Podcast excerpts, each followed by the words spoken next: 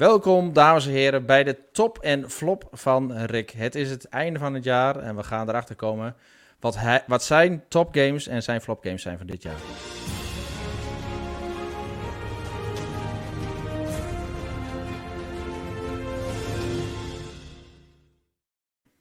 Zo, welkom Rick. Zalige intro. Bent. Zalige ja, intro. Ja, echt een mooie intro. We hebben uh, Rick uit uh, de krochten van zijn huis getrokken. Want uh, ja, hij was bijna vergaan. Maar we hebben hem ingespoten met adrenaline. Een speciale arts erbij gehad. Die hem even kon oppeppen voor een half uur. Dus hij zit hier. Waarvoor we hem allemaal super dankbaar zijn. Dat hij toch even zijn, zijn eigen visie op 2023 en een klein beetje 2024 ook wil delen met ons. Dus top Rick dat je erbij bent. Zeker. Om hem uh, eigenlijk maar direct af te trappen. Ja. Uh, 2023. Wat, wat, wat voor jaar was dat voor jou? Dus als jij denkt aan 2023 over een paar jaar, waar denk je dan aan? Gaming-wise hebben we het over, neem ik aan, toch? Ja. Uh, ja, waar denk ik dan aan? Ik, ik, denk dat dit wel, ja, dat heb ik ook wel eens in de podcast genoemd. Dit is wel een jaar wat de boeken ingaat. Om uh, heel veel redenen. Uh, niet in de minste plaats dat er ontiegelijk veel kwalitatieve topgames uitgekomen zijn. We hebben het wel eens vaker gehad over dat 2007 zo'n topjaar was. Uh, ja. Bioshock, Assassin's Creed, nou, een hele mikmak aan games. 2023 gaat in dat uh, rijtje horen. En ik denk dat dat kwam door een samenloop van omstandigheden. Um, uh, we zitten net een goed en wel een aantal jaar in een nieuwe consolecyclus. Dus daar plukken we nu de vruchten van. Um, we, ja, en dat klinkt het is, zeker niet positief, maar wat, wat je ook dit jaar zag, uh, is dat een hoop games die in COVID uitgesteld zijn doordat ja. productie vertraging opliep, het kwam allemaal dit jaar uit. Ja, dus die zijn eindelijk losgekomen, lijkt het. Ja, ja, dus door een samenloop van omstandigheden ja, waren er zoveel games die ieder ander jaar, zeg maar, bijvoorbeeld genomineerd zouden worden voor Game of the Year en dit jaar uh, bijvoorbeeld niet eens genomineerd zijn.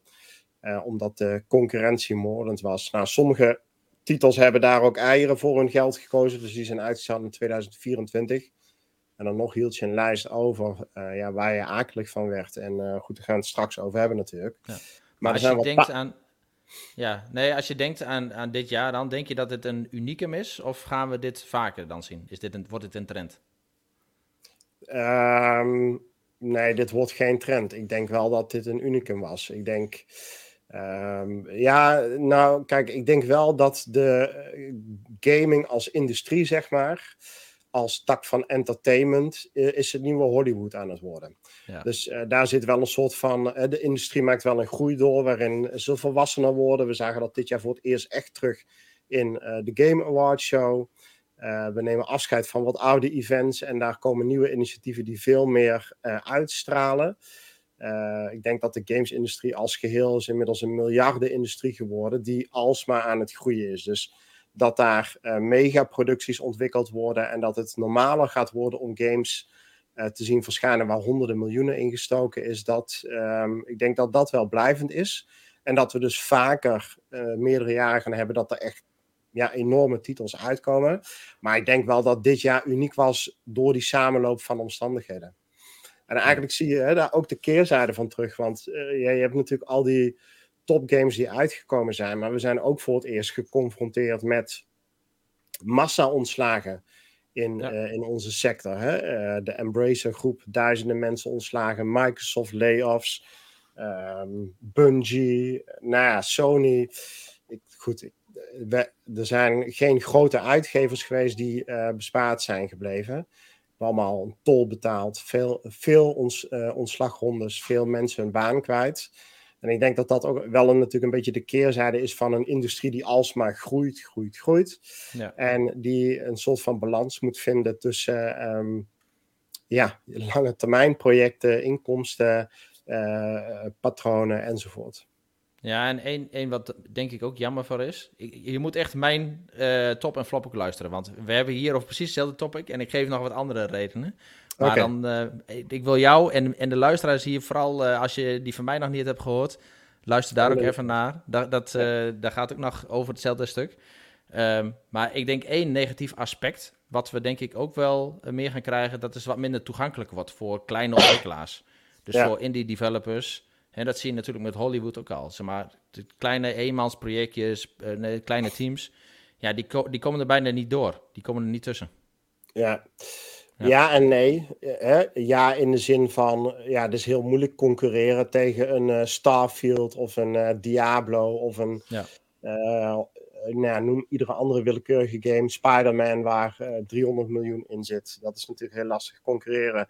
Tegelijkertijd zijn er wel voor de kleine ontwikkelaar allerlei tools, denk ik, inmiddels beschikbaar, waardoor gameontwikkeling hopelijk toegankelijker wordt weet het natuurlijk niet zeker, het is niet mijn vak, maar die indruk die krijg ik. Ehm, er zijn natuurlijk subscriptieservices uh, waarin je uh, als relatief kleine game ineens zichtbaar kunt worden voor het grote publiek. Ik denk het meest recente voorbeeld daarvan, hè, van een Koreaanse studio, eerste titel Lies of P, miljoenen mensen gespeeld. Nou, dat is één, dat komt door de kwaliteit van de game. Maar twee, we zagen ook in een interview afgelopen week met de uh, CEO van die studio dat een eh, ja, platform als Game Pass ineens ja, de zichtbaarheid vele malen groter maakt voor zo'n relatief kleine studio.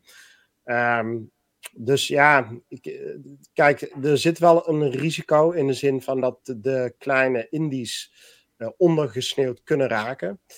Ehm, maar dat hoeft denk ik niet per se zo te zijn. Het is misschien wat meer luck-based dan. Ja, ja, precies. Oké, maar uh, laten we dan ook even doorstappen naar games dan. Met name de games van dit jaar. Uh, daar zitten we hier natuurlijk voor. Maar misschien eerst welke games je juist niet hebt kunnen spelen. Dus welke games staan nu op je backlog? Bovenin, ready to play, geïnstalleerd op je Xbox. Maar je durft er nog niet aan te klikken. Nou ja, da daar staat nu met stip op één Baldur's Gate 3. Ja. Dat, dat bedoel, die, die game die kwam natuurlijk al in augustus uit uh, op, op Steam. Uh, kwam in september, als ik me niet vergis, uit op de PlayStation 5. En kwam in november of begin december, ik weet niet meer precies, op de Xbox uit. En al die tijd jeukt het wel al om die game te spelen. Maar ik weet gewoon op het moment dat ik hem aanklik, ja, dat kost me makkelijk 100 uur. Zo niet meer. Gewoon weg. Ja. Weg. En waar is de tijd, weet je? Dus die tijd, die, uh, die heb ik veel niet gehad dit jaar, omdat ik ook gewoon heel veel games gereviewd heb. Uh, daar kies ik dan zelf voor. Uh, dus dat, laat dat ook, ik bedoel, is ook geen straf om een game te mogen reviewen. maar daardoor is een, een game als Baldur's Gate, zeg maar, wat ja, volgens velen de beste game van het jaar is. Um, ja, ik heb hem nog niet gespeeld. Ik heb hem wel gekocht, ook gedownload. Ik heb hem met mijn Microsoft Reward gekocht. Maar ja, er zullen eerst nog wat, een aantal andere games uitgespeeld moeten worden. En uh, Baldur's Gate uh, is dus een game op de backlog waar, uh, waar ik me wel enigszins voor schaam. En, nou, die game is net uit. En ik moet zeggen dat mijn backlog, daar zitten nog wel wat andere legendarische titels bij. Die ik nog ook niet helemaal heb gespeeld. Ja, ja. Waaronder The Witcher 3 natuurlijk, uiteraard. Ja, ja maar ja, legendarisch, nee, maar, legendarisch. Maar voor dit jaar, ja. Laat Niels het niet horen. Ja. Uh, voor dit jaar bijvoorbeeld uh, ja, Hogwarts Legacy, Lies of P, geen Resident Evil, dat, dat soort dingen. Weet je, waren allemaal toppers. Helemaal niet gedaan. Ja. ja. Nee, nou, Hogwarts Legacy is nog zo'n voorbeeld. Uh, die um, ben ik een keer of vier aan begonnen. Ik denk als ik in mijn statistieken ga kijken dat ik er minstens 20 uur gespeeld heb. Um, maar dan verdeeld over vier, vijf termijnen van een paar uur. En iedere keer weer geprobeerd eraan te beginnen, maar dan kwam er weer een andere game.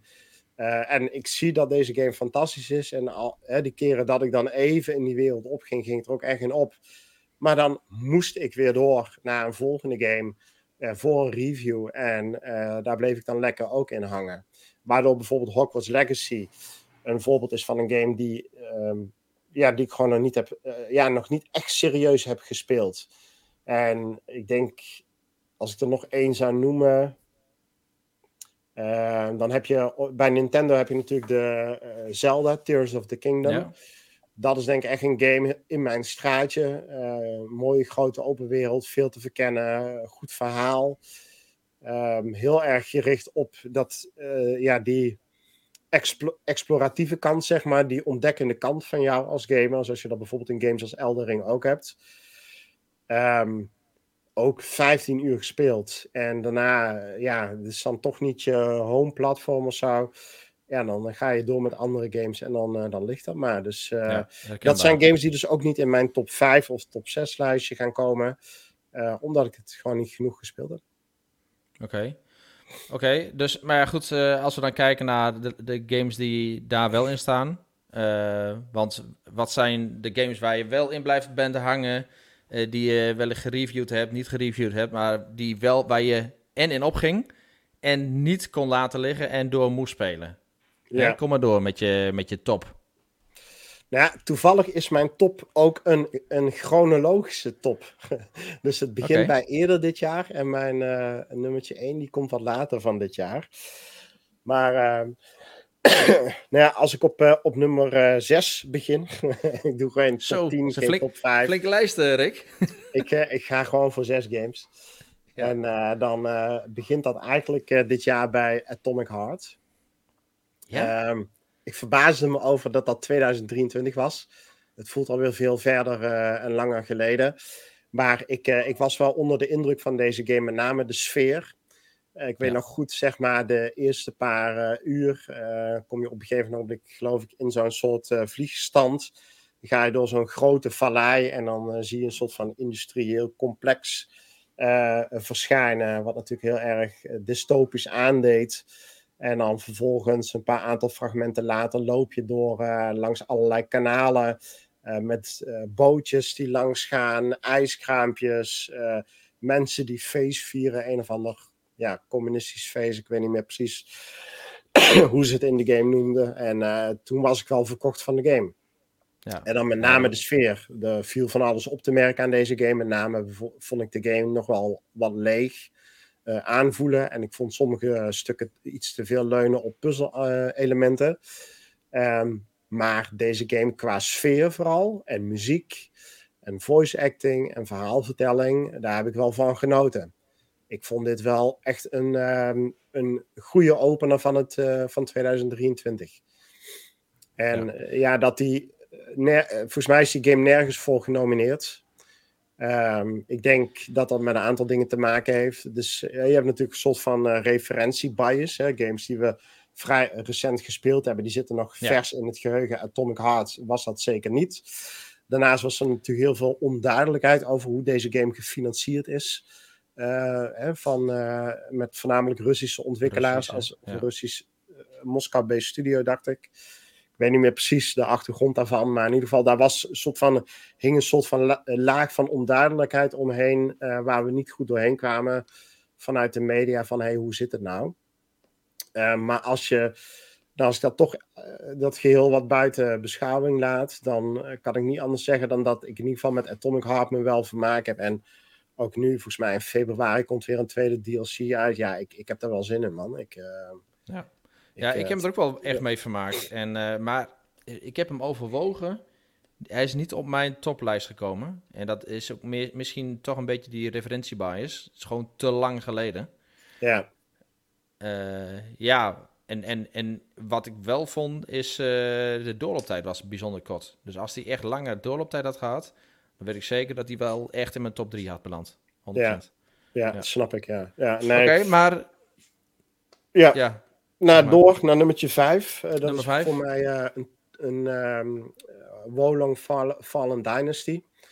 Um, ja, een uh, Souls-like actie-RPG. Ik denk dat ik hem zo zou moeten omschrijven.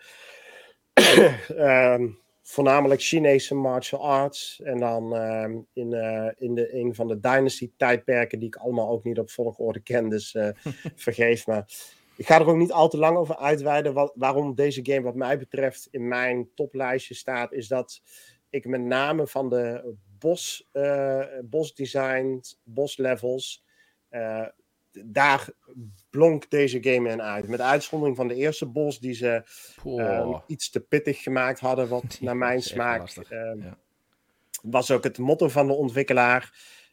de eerste bos moest de soul van de speler crushen denk van ja, dat is jammer, want daardoor ontneem je eigenlijk mensen de kans om een beetje in de game te groeien. De keerzijde is, als je doorpakte, leerde je de mechanics en kwam je wel lekker in de game. En dat gebeurde bij mij. Uh, in ieder geval na twintig pogingen of weet ik veel hoe vaak. Pardon. Dus um, ja, Wolong, uh, ook inmiddels drie DLC's. Uh, alle drie ook gewoon goed, mooie aanvullingen. Uh, met name vet, toffe, unieke bosses. Dus ik heb me daar erg mee vermaakt. Goeie game. Oké. Volgende in de lijst. Volgende in de lijst is Disney Island, Illusion Island. Ken je Zegt je dat iets? Is dat die farm game dan? Of is dat nee, weer een nee, nee, nee, nee. Dit is oh. een game die relatief weinig... Um, nieuws heeft weten te genereren, omdat het 2023 was en mensen duizenden en andere games te spelen hadden. Maar dit, uh, Disney uh, Illusion Island, nou zit ik ineens te twijfelen of ik de titel wel in de goede volgorde uitspreek, of dat het misschien is... Nee, volgens mij is het wel Illusion Island. Maar uh, anywho, uh, dit is een Metroidvania game op het Nintendo-platform. Met de Disney-characters, zoals onder andere Donald en Goofy, als ik me niet vergis.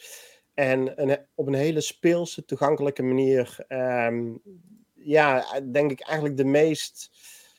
Uh, ja, de best, beste Metroidvania om in te kunnen stappen. Zeker voor de kleine kids. Ja. En daar vond ik hem dus ook zeer geschikt in. Daar vond ik hem zeer in slagen. De levels zagen er tof uit. De moeilijkheidsgraad werd mooi opgebouwd. Um, het was. Uh, de, de, qua sfeer zat deze game goed in elkaar. Qua sound zat deze game sfeervol in elkaar. Dus ik heb me daar heel erg mee vermaakt. En ik kan hem iedereen aanraden met kinderen die, waarvan je denkt, ja, eh, hoe kunnen ze beginnen met een Metroidvania game? Waar moeten ze instappen? Dit is jouw game om, om mee te starten. Een hele dikke aanrader wat mij betreft. Maar goed, niet op de Xbox. Maar uh, het is ook de enige game overigens die niet op de Xbox is in mijn lijstje. Maar een aanrader wat mij betreft. Oké. Dat betekent dat uh, je top 3, dat die wel op de Xbox is gespeeld? Alle drie, ja. Alle drie? Ja. Kom maar door. Ja, de nummer 3 hebben wij menig tientallen uurtjes samen in doorgebracht, Jeff. En dan heb ik het over Diablo 4. Ja, wat een brute game, jongen. Dat je als ontwikkelaar in de derde week van juli tegen je community moet zeggen: mensen, stop even met gamen. Je mag ook al wat anders spelen. Omdat ze zagen dat mensen al tientallen uren aan één stuk door die game aan het spelen waren. En wij waren daar ook uh, bij. Wij hebben die game ook uh, uh, nou, honderden uren gespeeld. We hebben die game gecomplete. We zijn die grind aangegaan en ik heb daar heel erg van genoten. Ik was heel erg vooral onder de indruk hoe je um, ja, toch in iedere klas vervolgens hele unieke builds kon maken, waardoor je uh, we hadden allebei een sorcerer kunnen zijn. Uh, of, nou, we waren allebei een rogue de laatste uh, ronde.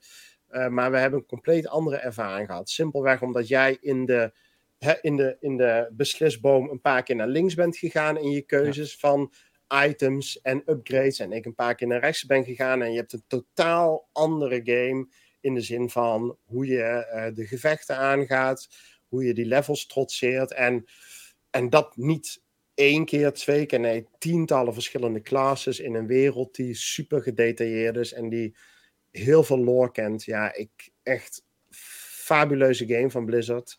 Um, nou ja, ik um, niet voor niets denk ik ongeveer twee uur, 200 uur mee, mee, mee, kunnen vermaken. En wat mij betreft een hele dikke, terechte uh, plek in mijn top 3. Ja, zeker. Ja, nee, echt een topgame. Bij mij stond hij iets hoger, maar uh, Oké, dat oh, weten? Ja, ik moet... ga, ga, ga, die dan even luisteren. Oké, oké. ja.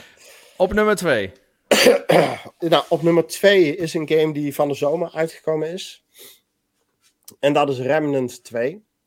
En Remnant ah, 2 is een uh, uh, shooter, een actieshooter, Souls-like actieshooter. En wat Remnant 2 zo uniek maakte, is dat je um, ja, in Remnant heb je eigenlijk verschillende werelden die je moet gaan bezoeken. En die verschillende werelden, die kun je telkens een soort van re-rollen, zeg maar. Dus die kun je uh, opnieuw laten genereren. En dan is die hele opzet van de wereld is compleet anders.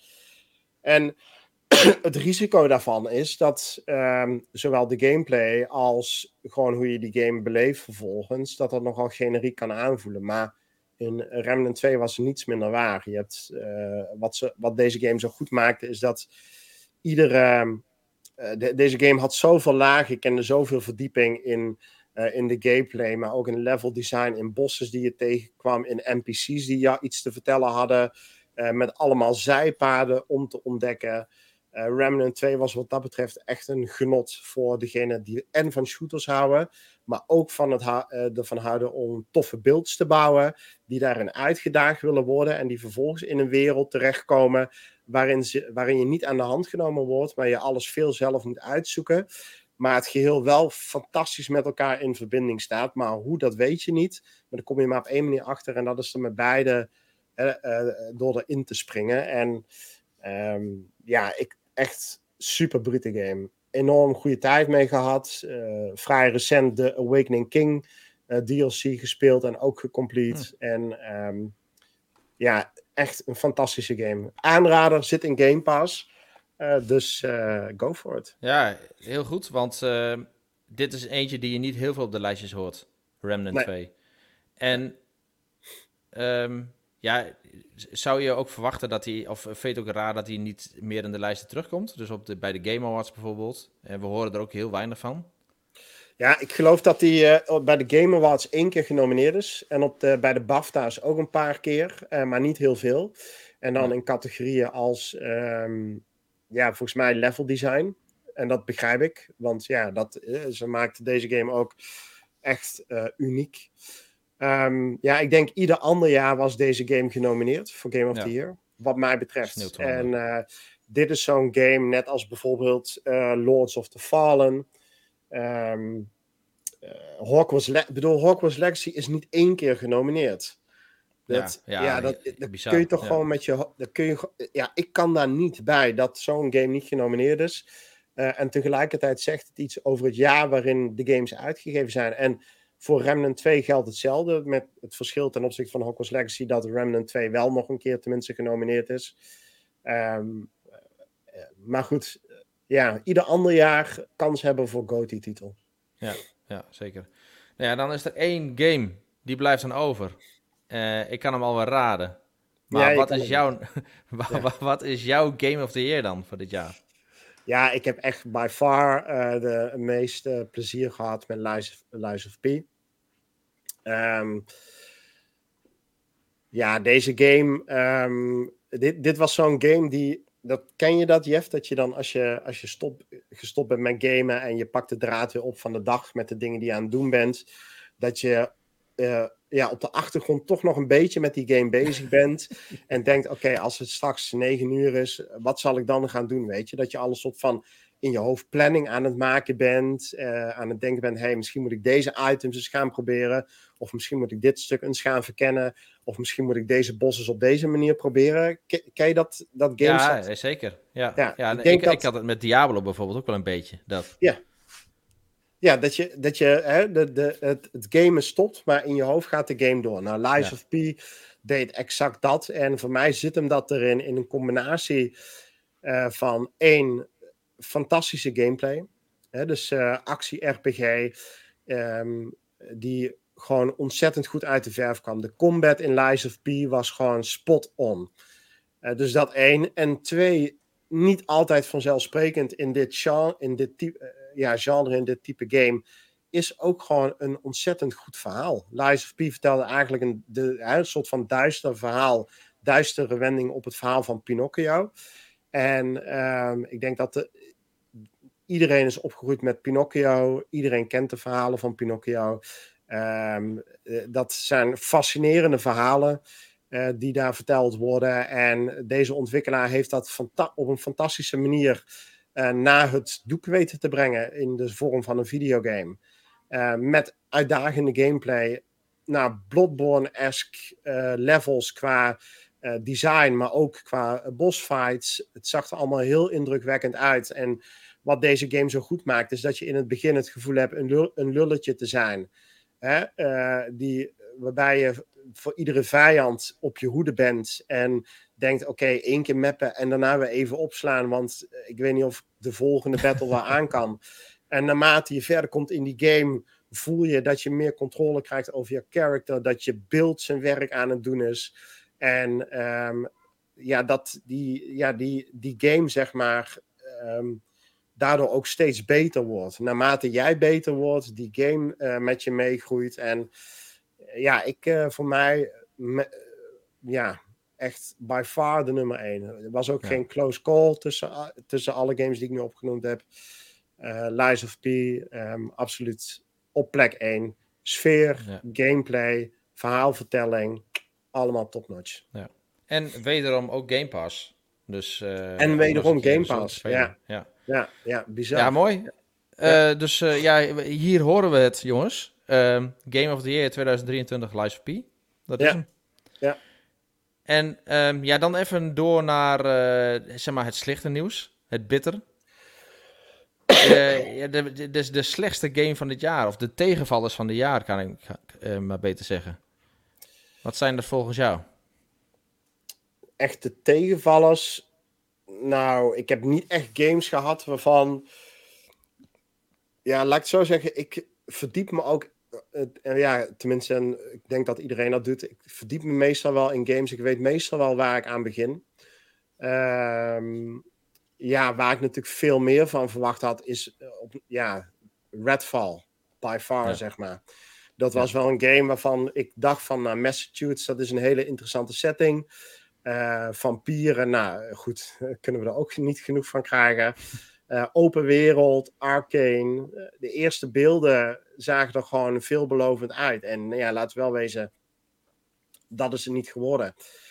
Dit was gewoon ja, in alle opzichten een slechte game. Niet in de minste plaats vanwege de vele bugs en performance issues die er waren. Maar ook de lege wereld. En desondanks hebben wij, jij en ik, ons daar redelijk mee vermaakt. Ja, best wel. Ehm, wij hadden de game gereviewd. Um, hebben het geloof ik een 5,5 of 6 gegeven. Omdat bijvoorbeeld de shooter gameplay wel aardig was. Hè, dus uh, dat zat wel redelijk in elkaar. En je kon ook best wel wat leuke wapens vinden. Uh, waarmee je dan weer uh, ja, net even op een andere manier de game kon gaan spelen. Maar ja. overal, ja, dit was wel een game waarvan ik meer gehoopt en meer verwacht had. Ja, dus precies. die game, ja. die is mij echt tegengevallen. En als ik er dan nog eentje zou kunnen noemen. En um, ja, lijkt ook omwille van de tijd. Dan had ik eigenlijk iets meer van Grounded gehoopt dit jaar. Ja, um, dat ze iets meer hadden gedaan. Ja, ja dus kijk, ik ben niet. Uh, Grounded heeft niks slechts geleverd. He, we hebben de Broadmother update gehad eerder dit jaar in april, denk ik ongeveer. Um, en we hebben dan de Make It or Break It update in november gehad. Die heb ik niet gespeeld. Um, die Broadmother update, ik weet helemaal niet of die zo heette, maar je weet welke update ik bedoel. Ja, ja, ja zeker. Um, uh, daar hebben we ons ja, toch weer 10, 15 uur prima mee vermaakt. Er werden nieuwe baas toegevoegd. Om die baas te verslaan moest je eerst bepaalde equipment farmen. Nou, dat deden we netjes, 10 uur. En vervolgens konden we die baas een paar keer verslaan. En was het spel weer klaar. Ik had gewoon meer gehoopt. Hè? Je ziet dat Obsidian hier met een klein team aan begonnen is en met een klein team mee doorgaat. Dus dat betekent ook geen grote updates, hè? geen Sea of Thieves praktijken met hop, ergens ineens vijf complete nieuwe DLC-pakketten en nieuwe seizoenen enzovoort. Nee, klein team, kleine updates. En, uh, maar ja, dat betekent dus ook op het moment dat je die game een keer klaar hebt, en die hebben wij klaar, dan, ja, dan houdt het dus ook gewoon snel op. Ja. ja en, uh, en ik, eigenlijk, ik denk dat ik misschien gehoopt had dat Microsoft um, en of Obsidian zouden zeggen, weet je, we zien dat er een grote community ontstaan is met een paar miljoen spelers we gaan hier een groot dedicated team opzetten. Die deze game blijft supporten. En dat gevoel heb ik nu niet echt. Nee. Ja, ik, ik hoop dat het nog komt. En dat we dan hetzelfde als Sea of Thieves gaan krijgen. Ik heb het idee dat met Sea of Thieves was er veel meer budget, veel meer commitment. Ook vanuit Rare, vanuit Microsoft. van, uh, dit moet gewoon een big hitter worden. Ja. En vanuit Obsidian is dat gewoon wat minder. En dan is dit zeg maar een leuke. Maar ik denk dat ze daar hetzelfde kunnen bereiken. Door gewoon veel meer in de community te investeren. En uh, wat meer de games as a service plan te gaan pakken. Ja, en ik, ik heb recentelijk Ark gespeeld, Survival Ascended. Nou, dat is echt op zoveel fronten echt een hele slechte game. Maar gameplay inhoudelijk en content, ja, plenty. Dus er valt genoeg te ontdekken, valt genoeg door te ontwikkelen. Uh, en ik denk dat dat juist iets is wat Grounded mist. Gewoon ja. op een gegeven moment, dat is de limiet. dan is het leuk. Dan is de het leukigheid wel af van een game. En dan uh, houdt het op. Ja. Ja, nee. Ja, couldn't agree more. En uh, goed, kijk, Grounded blijft. En um, ja, ik hoop van harte dat er nog een keer echt een grote update komt. En dat dat team groter wordt. En dat er, uh, want dit, dit is een game die zou ik uh, nou, ik wil niet zeggen eindeloos spelen, maar wij zouden hier nog een paar jaar plezier van kunnen hebben. Ja, ja 100%. 100%. Maar dan moet hij wel gesupport worden, zoals bijvoorbeeld een ARC, zoals jij mooi aangeeft. Ja. En dat is onvoldoende gebeurd. Dus uh, ja, teleurgesteld. Ja, een klein beetje. Niet omdat ze iets slechts geleverd hebben, maar omdat ze niet geleverd hebben wat, wat ik in ieder geval zou hopen dat er zou gebeuren. Ja, oké. En, en we raakten het nu al een beetje aan hoor. Maar hoe vind je dat Microsoft het over het algemeen heeft gedaan in 2023? Nou ja, Microsoft heeft het denk ik wel redelijk goed gedaan in 2023. Ik denk dat dit toch wel een soort van keerpunt in de geschiedenis van het Xbox-ecosysteem is dit jaar. Um, niet in de laatste plaats, omdat even los van alle eh, morele bedenkingen die je kunt hebben bij een overname van 70 miljard dollar, die Microsoft gedaan heeft dit jaar door Activision Blizzard over te nemen. Maar daarmee hebben ze ook laten zien dedicated te zijn en volledig te gaan voor gaming als onderdeel van Microsoft. Um, ze heeft een volwaardige positie na 20 jaar um, gekregen. En ik denk dat dat iets is waar wij als gamers, die vanaf dag 1 in het Xbox-ecosysteem ge geïnvesteerd hebben, um, ja, dat ook graag hadden willen zien. Ik denk een ander keerpunt uh, dit jaar is ook uh, geweest, tenminste dat zal de toekomst moeten uitwijzen. Maar we hebben natuurlijk periodes gehad dat er heel weinig first-party games door Microsoft uitgegeven zijn. En um, los van dat niet iedere game die dit jaar uitgekomen is goed was, um, is er wel regelmaat ontstaan. En lijkt die regelmaat ook voor, voor komende jaren gegarandeerd te zijn. En dat is wat nodig is, wat mij betreft, om ons verbonden te houden aan het platform. Waar ik het grootste risico zie van Microsoft is dat ze een lokalisatie gewoon niet op orde hebben. He, dus je hebt een, um, uh, als ik kijk naar Xbox, je hebt een enorme playerbase. He, je hebt uh, over de 30 miljoen leden die lid zijn van jouw subscriptieservice. Maar als ik hier als consument een winkel instap, ik zie Xbox nergens meer in de schappen. Niet in de Intertoys, niet in de Mediamarkt, niet in de, niet in de Game. Het is er gewoon niet. Heb ik een probleem met mijn Xbox-producten? Waar kan ik terecht in Nederland? Ja, een of ander vaag nummer in Amsterdam, waarin ik mag hopen dat het me ja. überhaupt lukt om een soort van chatbot aan de, aan de lijn te krijgen die me, die me door een soort toetsen, door een aantal toetsen heen kan helpen. Ja. Maar meestal lukt dat niet eens. Dus enerzijds zijn ze aan het groeien. Het ecosysteem wordt uh, uh, zichtbaarder in de zin van dat het toegankelijker wordt voor, uh, voor gezinnen. Er komen meer games uit. Maar anderzijds worden ze meer onzichtbaar. En weet ik niet waar ik als consument terecht kan. Dus dat is nog wel. Dus ja, waar staat Xbox? Hoe gaan ze verder? Xbox staat er goed voor. Maar de, ik heb ook wel zorgen over naar dingen die ze nalaten. En die ook steeds zichtbaarder worden. Ja, ik ben daar precies. niet tevreden over. Nee, nee, dat moet echt beter. En uh, nou merk je dat een Engels sprekend land zoals Nederland, hè, wat dan nog re redt zich nog redelijk. Maar uh, we weten echt ook tal van verhalen in andere landen, maar ook in Nederland, dat support is echt een drama. Dat is gewoon echt totaal niet voor elkaar. Maar ja. ook uh, lokalisatie voor andere landen, dat loopt dan achter. En je ziet ja. het al heel vaak ook, als je toch je Xbox op een Nederland zet. Ik ken weinig mensen die dat nu nog doen. Ja, er zitten zoveel foutjes in. En het, uh, dat soort simpele zaken zijn ook gewoon niet op orde. Dus ja, nee, 100% mee eens. ik hoop dat ze dat wel echt op peil gaan trekken. En ja. dan is het ook wel goed dat er een concurrent is. Die, dat, ze, dat er geen monopolie is, maar dat er een concurrent is die het ook kan laten zien dat het anders moet. Uh, ja. Niet dat uh, PlayStation dat bijvoorbeeld al heel goed doet. Maar ja, ik hoop dat, dat ze, die consolemakers, dat die gameleveranciers, dat ze zich daar ook wel op gaan onderscheiden. En dat ze, dat, dat ook wel rechtgetrokken gaat worden. Ja, ja absoluut. Ja. Ja. Hey, um, we hebben echt heel veel games behandeld. Zijn er games die er nog uh, een beetje tussen wal en schip raken, die je nog wilt vernoemen? Nee, is wel prima zo. Ik kijk uit naar 2024, man. En uh, er staan gewoon weer mooie titels uh, op ons te wachten. Ik denk in februari aan Banishers, Ghost of New Eden. Ik ben natuurlijk net als iedereen super benieuwd hoe gaat het GTA 6 verhaal zich vervolgen. Ja. Gaan we daar in 2024 al iets van zien? Of wordt dat toch 2025? Ik ben natuurlijk benieuwd wat er met Hellblade 2 gaat gebeuren. die zal toch uit gaan komen komende maanden, neem ik aan. Dus ik ben vooral benieuwd hoe gaat Microsoft, Xbox Game Studios, hoe gaan ze een ritme houden? Ja, dus want daar hebben we nog. Ik zat ook op voor mijn gedeelte even na te gaan. Van ja, maar wat is er nu voor 2024 echt hard aangekondigd? Hè? Microsoft heeft vorig jaar natuurlijk echt zo'n. Op een gegeven moment zo'n event gehad met. Dit is onze garantie. Dit is wat het aankomende jaar uitkomt. Dit is wat het aankomende half jaar uitkomt. En als ik me goed herinner, was dat in het voorjaar ook, in januari afgelopen jaar. Ja. En uh, ik hoop dat we weer zoiets gaan krijgen. Want op dit moment is het voor 2024 nog niet echt, zit nog niet heel veel in het vooruitschiet. Nee, dat klopt. Nee, dus um, ik reken er eigenlijk op dat we een Xbox Direct of Developers Direct in januari gaan hebben. Zoals vorig jaar of afgelopen jaar inderdaad met Hi-Fi Rush uh, Shadow Drop.